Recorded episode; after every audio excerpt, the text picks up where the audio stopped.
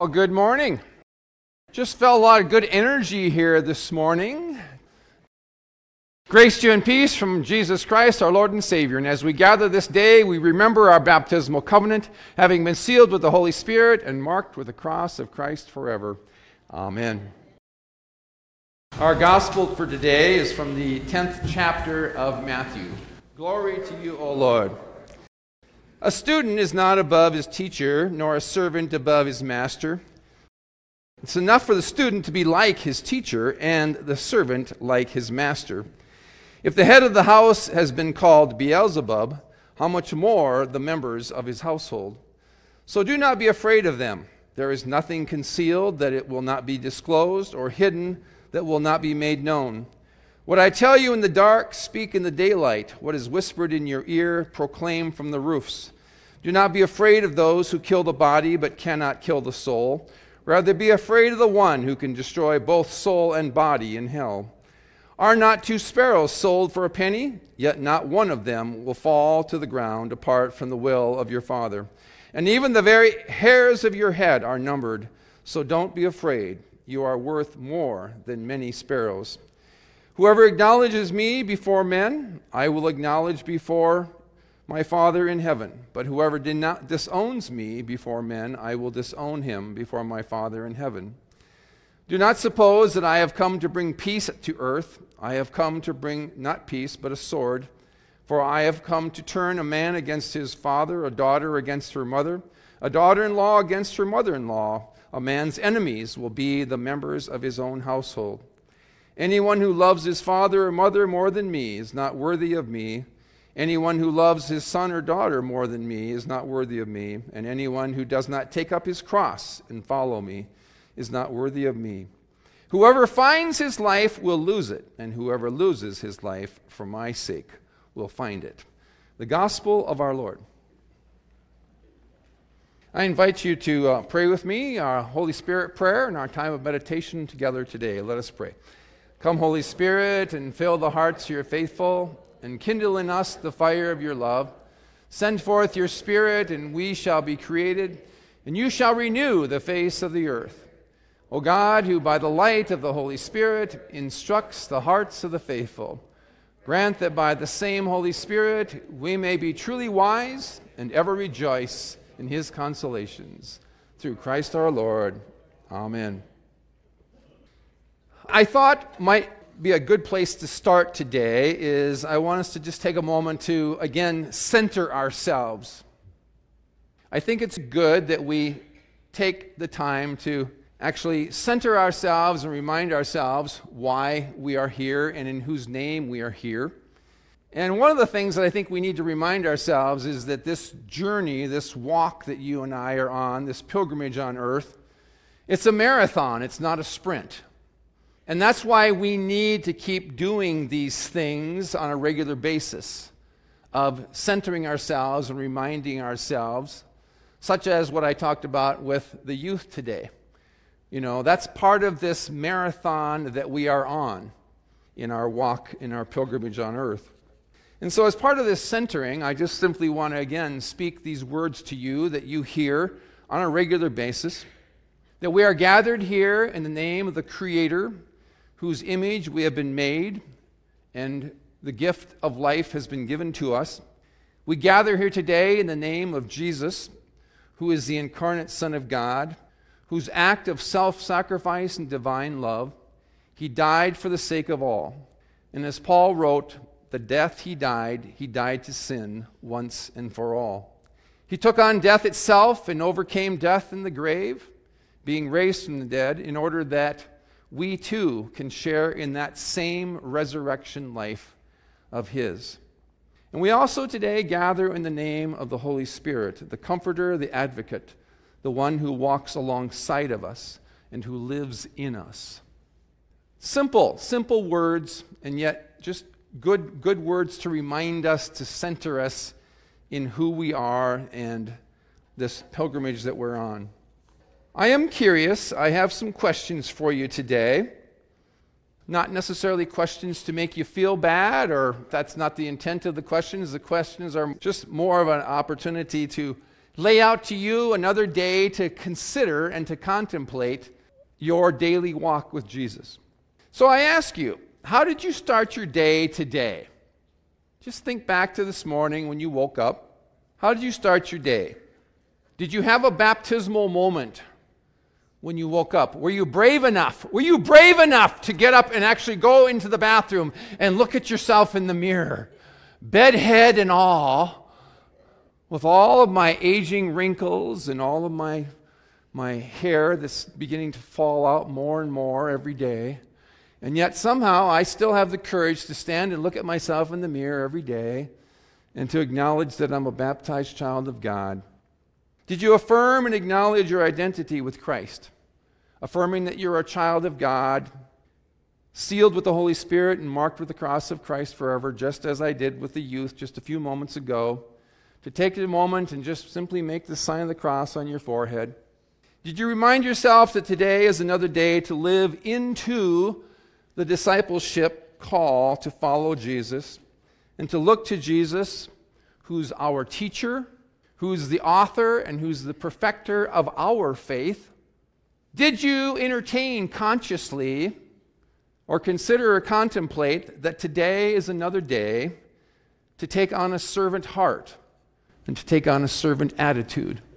To remind ourselves that one of the things that Jesus teaches us that we, every day of our lives, we live into his grace and his love. And that that also means that we die to ourselves every day in order that we might live to Christ. And in so doing, that is where we find our meaning and our purpose in life. I also wonder did it occur to you today that following Jesus and being one of his disciples is not necessarily going to be an easy path? When we look at the context of this passage today, these words that are spoken by Jesus, what he, he's, he's early on in his ministry with his disciples. And one of the things that Jesus is teaching his disciples in no uncertain terms is that he is letting his disciples know that being a disciple of Jesus is going to be hard. It's going to be hard. I appreciate what Reverend Janet Hunt, she's one of my sources that I go to on a regular basis to kind of get a sense of things in these passages about these teachings. She says there's a great deal in these words from Jesus today that are frightening, and none of it sounds very pleasant and much of it promises to be painful, and yet I know, she says, there is no choice. These are hard words before us. You know, one of the things that I have learned, and I'm sure I, I would think if you, if you think about it for a moment, one of the things that we have learned from Scripture and that we have learned from other disciples of Christ, either people that we know personally or people that we've read about, we've learned that this path of discipleship that it comes with a multitude of challenges and obstacles. Now, one of the assigned texts this week for this particular weekend is from the prophet Jeremiah. Now, we oftentimes at uh, you know the praise band service at 10 o'clock, we normally only read two passages. Uh, during our traditional services, we normally read the Old Testament, the New Testament, and the Gospel reading. And our assigned reading today from the Old Testament was from the prophet Jeremiah. And I want you to hear some of his words as he tells us what it's like to be a prophet. He says, I have become a laughing stock all day long. Everyone mocks me. I hear many whispering, Denounce him and all of my friends are watching for me to stumble.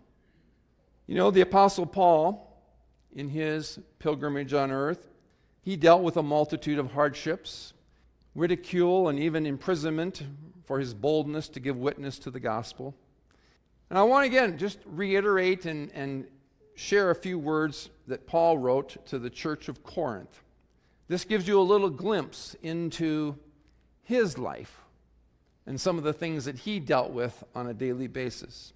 He says, As servants of God, we commend ourselves in every way in great endurance, in troubles, hardships, and distress, in beatings, imprisonment, and riots, in hard work, sleepless nights, hunger, but also in purity and understanding, patience and kindness, and in the Holy Spirit, and in sincere love, in truthful speech, and in the power of God, with weapons of righteousness in the right hand and in the left, through glory and dishonor, bad report and good report, genuine yet regarded as impostors, known yet regarded as unknown, dying and yet we live on, beaten and yet not killed, sorrowful yet always rejoicing, poor yet making many rich, having nothing and yet possessing everything. This life of discipleship is hard and it is difficult at times. And Jesus was letting his disciples know that being a follower of Jesus was not going to be easy. And as we hear these words from Jesus today, I think it's good for us, I think it's good for us to put our lives of faith and our pilgrimage journey with Jesus. I think it's good for us to put our 21st century, our 21st century journey of faith, I think it's good for us to put it into perspective. And one of the ways that I think we can put that into perspective is by referencing scripture passages like the ones I just did. And one of the things that I want to encourage you to do this week, even if you only do it once, just do it once, please, is I want you to go home and read the entire 11th chapter of Hebrews. It's called it's referred to as the chapter, the faith chapter. And you're going to be reminded of people of faith who have gone on before us, who in many respects endured great challenges and hardship in their journey of faith with God. And one of the things that you're going to find very interesting is at the very end of that 11th chapter, you're going to hear these words. These people focused their faith on God and His promises. And this is the hard part. This is the really hard piece to hear. The end of the chapter, these are the words. These were all commended for their faith, and yet none, none of them received what had been promised. But then, there's a, there's a statement there that I think we need to pay attention to. It says, God had planned something better for us, so that only together with us would they be made perfect. Now, that's a hard thing to understand, and there are certain things about Scripture that are, are difficult for us to comprehend. But I think this is where, again, as I have said in recent weeks, this is where I think you and I are invited into, and we are asked to live into this mystery of God, and to accept it as mystery, and to live into it. For it's by the power of Christ, and this is the mystery part. It's by the power of God in Christ through the mystery of God's fulfillment of God's promise to them in the person of Jesus Christ because ultimately that's where the promise really comes is that the promise comes in the person of Jesus Christ and in his resurrection that not only our redemption but the redemption of all of those people that have gone on before us all of those people that the writer of Hebrews talks about, all of those people that have gone on before us, even they themselves, their redemption is made complete in the person of Jesus Christ. That's part of living into this mystery of God. The most important thing that we need to keep before us in this discipleship path is to go forth with the promise and the confidence that we have a teacher and that we have a master that goes before us. And we know who that teacher and master is it's Jesus, who goes before us to show us the way. Early Christians were known as the people of the way, and that's what you and I are. We are the living, active people of the way. And we have Jesus before, out before us showing us the way. And we need to keep in mind that it's not our job to be above our teacher, but rather we are simply asked to be like our teacher. The resurrected living Lord of our lives, Jesus, invites us to live every day into our grace, into his grace, into his love and his compassion. And as I reminded all those young people today, that we are to walk wet in our baptism, remembering that covenant promise that Christ will always be with us. And that this daily journey of faith with Jesus, it comes with a call. It comes with a call. Now, that's an interesting thing, too, because I've said this before. There was a survey done amongst Lutheran Christians, and they were, they were asked whether or not they felt a sense of call. And over, over 60% of Lutheran Christians said they did not have a sense of call. That's an interesting thing to contemplate. That, I want to remind you right now, today, that in this daily journey of faith with Jesus, it comes with a call. And that call is to die to self and to live to Christ. As Jesus so aptly reminded us and teaches us that the way that Jesus showed us is this that it is in losing one's life for the sake of Jesus that we find it. These words before us today, they are not easy words. They are words that remind us that we are not alone in our call to discipleship and that Jesus is out in front of us and that he goes before us and he is showing us the way. And it is the way of the cross. And we all know what that means. It's costly. The way of the cross is costly. And so let us take these words from Hebrews 12, verses 2 and 3, with us in our walk of discipleship. And these are the words that I encourage you to take with you today. Let us fix our eyes on Jesus, the author, the perfecter of our faith, who, for the sake of joy that was set before him, he endured the cross, disregarding its shame, and has taken his seat at the right hand of the throne of God. Consider him who endured such hostility against himself from sinners, so that you will not grow weary and that you will not lose heart. Amen. I invite you to join me now as we pray together the prayer our Lord has taught us to pray. Our Father, who art in heaven, hallowed be thy name. Thy kingdom come, thy will be done, on earth as it is in heaven. Give us this day our daily bread, and forgive us our trespasses, as we forgive those who trespass against us. And lead us not into temptation, but deliver us from evil. For thine is the kingdom, and the power, and the glory, forever and ever. Amen. Go forth from this place now, refreshed and empowered to do the ministry to which God calls you. Travel lightly, for you carry within you all that you need, and notice God's presence in simple, everyday experiences. And whenever opportunity arises, labor for the good of all.